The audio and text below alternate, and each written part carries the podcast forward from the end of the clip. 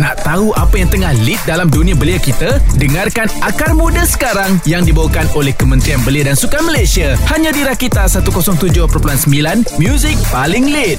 Ragita 107.9 Music paling lead Terima kasih kepada korang semua. Masih lagi ada di Rakita ni Dan disebabkan itu Bukan galeng-galeng Nak ajak korang semua Sekarang ini kita lepak Untuk segmen Akar Muda Yang dibawakan secara khas Oleh Kementerian Bela dan Sukan Malaysia. Okey Kali ni kita lepak-lepak dengan Puan Mulyana binti Tahir Merupakan seorang penolong pengarah Kluster kepimpinan Di Institut Pembangunan dan Kecemerlangan Kepimpinan pimpinan ataupun I-Lead. So hari ini kita nak borak mengenai norma baharu Malaysia Future Leader School Tier 3 ataupun MLFS Tier 3. Okey, so puan boleh tak ceritakan lebih lanjut mengenai Malaysia Future Leader School Tier ni ataupun MFLS tier 3 ini? Baik, uh, Assalamualaikum warahmatullahi wabarakatuh. Uh, kami dari sebenarnya daripada Institut Pembangunan dan Kecemerlangan Kepimpinan ataupun ringkasnya lah KC-nya yang kita nak sebut mudahnya adalah ILIT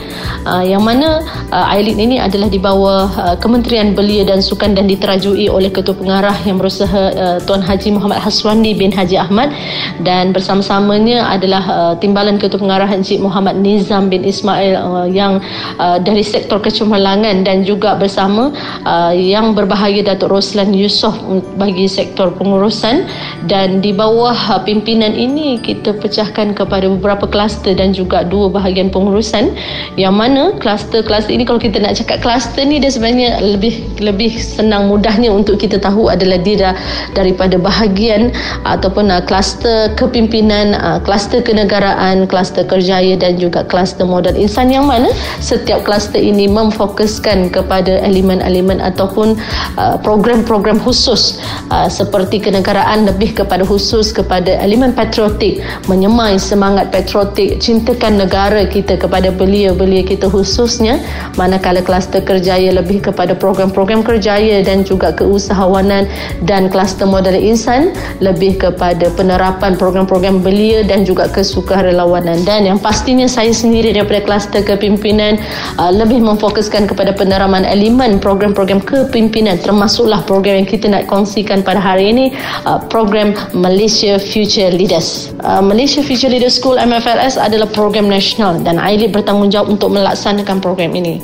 Saya difahamkan MFLS ada tiga fasa iaitu Tier 1, Tier 2 dan Tier 3. So kalau Tier 1 ini dia adalah sebenarnya satu proses permulaan ataupun peringkat permulaan yang mana uh, tapisan kepada peserta-peserta di peringkat sekolah dilakukan di peringkat sekolah oleh pihak sekolah uh, melalui uh, kriteria-kriteria yang dikenal pasti iaitu uh, dari segi uh, akademiknya dari segi personality peserta itu sendiri dari segi kegiatan ke kurikulum dia dan juga physical fitness peserta itu sendiri. So memenuhi kriteria ini peserta ini akan dipilih dan dihantar ke fasa yang seterusnya iaitu tier 2 so dalam tier 2 ini peserta-peserta ini akan melalui satu proses kegiatan ataupun aktiviti outdoor yang mana mereka akan melakukan pelbagai aktiviti-aktiviti uh, lasak di uh, aktiviti luar seperti berkaya, berkemah selama 10 hari. So dalam tempoh 10 hari itu peserta-peserta ini akan dinilai. Uh, so format permakahan ataupun format penilaian kepada peserta ini adalah antaranya adalah penilaian daripada uh, coach itu sendiri uh, kepada peserta, penilaian uh, kefahaman dan juga penilaian rakan sebaya. So hasil daripada daripada penilaian ini uh, mereka yang terbaik uh, memenuhi kriteria dan juga pemarkahan akan dipilih pula untuk ke fasa yang seterusnya iaitu fasa tier 3 so nak sampai ke fasa tier 3 ini peserta ini pula akan dipilih untuk uh, melalui satu proses temuduga. So mereka akan menjadi calon temuduga. So saya nak kongsi bahawa pada tahun ini kita ada 500 orang calon temuduga dan hanya 150 orang sahaja yang kita pilih uh, untuk menyertai MFLS tier 3 ini. So kalau kita melihat lihat dekat sini peringkat dia peringkat by peringkat yang peserta-peserta ini kena lalui dalam program MFRS ini. Fokus kita adalah kita nak melahirkan ataupun kita nak mengenal pasti the best uh, leader yang kita nak cari kita nak kenal pasti. So itu dia peringkat-peringkat yang mereka akan lalui Terima kasih kepada korang semua. Masih lagi tak pergi mana-mana Terus ada di Rakita 107.9 Music paling lead Jom kita sambung lagi Nak borak dengan Puan Mulyana Dalam segmen Akar Muda ini. So mungkin ada yang tertanya Macam mana nak menyertai program MFLS Tier 3 ini Untuk tahun 2021 ini? So bagaimana untuk menyertai MFLS Tier 3 ini? Seperti yang saya katakan tadi Bahawa uh, dalam fasa 1 itu Ataupun dalam Tier 1 itu Peserta-peserta adalah dipilih di peringkat peringkat sekolah dan pemilihan peserta ini adalah uh, kita melibatkanlah ada tiga pihak yang menjadi koordinator sebagai penyumbang kepada penyertaan peserta ini yang mana kita melibatkan daripada pihak Kementerian Pendidikan Malaysia sendiri dan juga uh, kita libatkan uh, pihak MARA dan uh, dan juga pihak JAKIM yang mana keseluruhannya kita libatkan semua peringkat jenis sekolah sekolah berasrama penuh maktab rendah sains MARA dan juga pastinya pelajar-pelajar tahfiz juga sendiri kita libatkan. ini sebenarnya dalam kita nak melihat ataupun kita tak nak ada pemimpin-pemimpin muda kita yang tercicir kerana inilah uh, peranan ataupun tanggungjawab kami di kluster kepimpinan dan uh, khususnya uh, daripada pihak ILIT sendiri agar uh, future ready leaders kita ini dikenal pasti melalui uh, program Malaysia Future Leaders ini. 107.9 Rakita Music paling lead Yes masih lagi ada Bob dan juga Puan Mulyana Untuk kita borak-borak dalam segmen Akar Muda ini. So kita nak tanya pasal MFLS Tier 3 ini Kita tahu dengan situasi pandemik yang berlaku ketiga ini Macam mana program ini dilaksanakan? Boleh tak Puan Mulyana story sikit? So dengan suasana pandemik yang berlaku sekarang ini Bagaimana program ini dilaksanakan? Baik Suka untuk saya kongsikan uh, kalau nak melihat pada tahun lepas saya juga terlibat secara langsung sebagai urus setia bagi program Malaysia Future Leader School. So pada tahun 2020 kita melihat bahawa program MFS dilaksanakan sepenuhnya secara bersemuka sehinggalah ke tier 3. Namun pada tahun ini uh, kita telah mengambil uh, langkah agar pelaksanaan MFS tetap diteruskan apabila uh, MFS tier 2 tetap dilaksanakan secara 100% online dan uh, untuk MFLS Tier 3 kita laksanakan secara mixed mode makna kata uh, separuh modul kita laksanakan secara online dan separuh modul lagi dalam Tier 3 itu kita laksanakan secara bersemuka dan sekarang ini sebenarnya telah berlangsung uh, program MFLS Tier 3 secara online yang mana akan dilaksanakan selama 5 minggu dan kita akan teruskan selepas ini dengan modul untuk bersemuka bagi uh, program MFLS Tier 3 ini.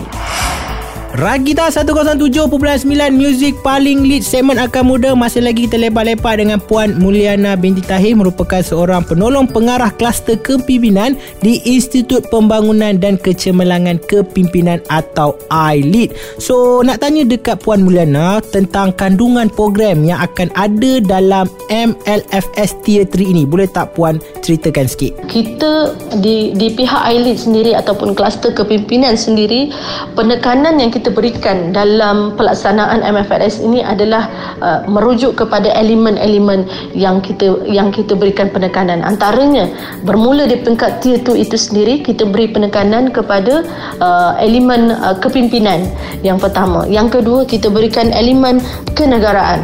Dan yang ketiga pembentukan jati diri. Yang keempat keusahawanan dan yang kelima kita terapkan juga penekanan bagi elemen kesukarelawanan.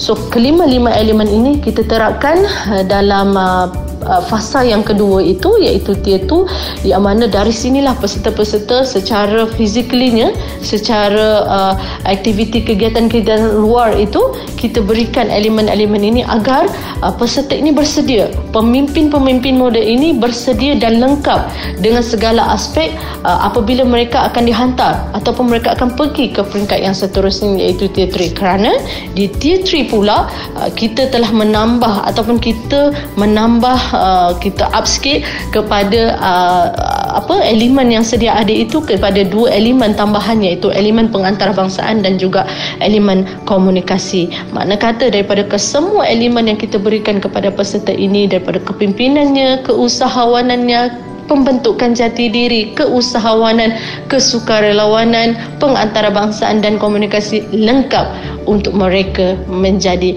future ready leaders kita. Untuk negara kita Malaysia siapa lagi kalau bukan mereka sebagai pemimpin muda kita? Jadi ini sebenarnya ha, elemen ha, pengantarabangsa ini sebenarnya untuk mempersiapkan peserta-peserta kita untuk menghadapi bukan sahaja pendekatan di dalam negara kita tetapi juga pendekatan bagaimana di luar negara kita dan apabila pada tahun lepas perancangan kita nak menghantar peserta-peserta ke negara Jepun namun disebabkan keadaan pandemik kita terpaksa menangguhkan program kita uh, dan insyaAllah tahun ini kita akan cuba untuk merealisasikan agar elemen pengantarabangsa itu berjaya dilaksanakan pada tahun ini. Kembali ke dalam Rakita 107.9 Music paling lead Jangan lupa stream kita orang secara online Di rakita.my Pejam celik, pejam celik Kita dah borak sampai ke soalan yang terakhir Kita nak tanya kat Puan Mulyana. Okey nak tanya Puan tentang harapan Terhadap belia Yang menyertai program MFLS Tier 3 ini. Baik, secara uh, akhirnya lah pada pada saya akhirnya adalah bila nak bercakap tentang harapan uh, kepada belia ataupun peserta-peserta MFRS uh, Tier 3 yang sedang berlangsung uh, pada ketika ini. Seperti yang kita tahu uh, program Malaysia Future Ladies ini merupakan satu progress program yang terancang yang kita rancang uh, merangkumi Tier 1 Uh, terpilih di peringkat sekolah pergi ke 2 mereka melakukan aktiviti selama 10 hari dan pergi ke 3 mereka yang terpilih di antara yang terbaik jadi bila mereka dah sampai ke peringkat yang terbaik ini uh, besar harapan saya mereka dah bersedia sebagai seorang uh, pemimpin muda pelapis pemimpin muda sebagai pelapis negara kita akan datang. Dan berpeganglah kepada konsep kepimpinan uh, VUCA yang mana uh, jadilah apa yang kita apa yang saya boleh katakan adalah mereka rebutlah dan hargailah uh, peluang yang sedia ada uh, yang diberikan kepada mereka.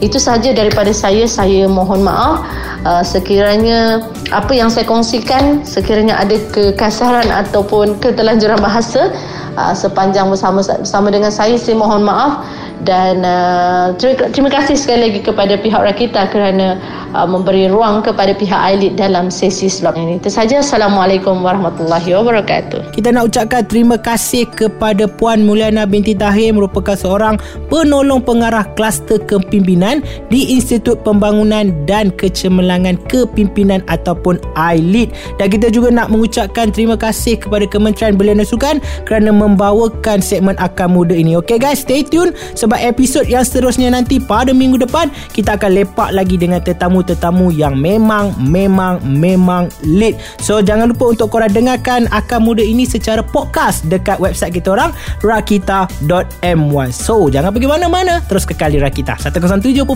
Music paling lit.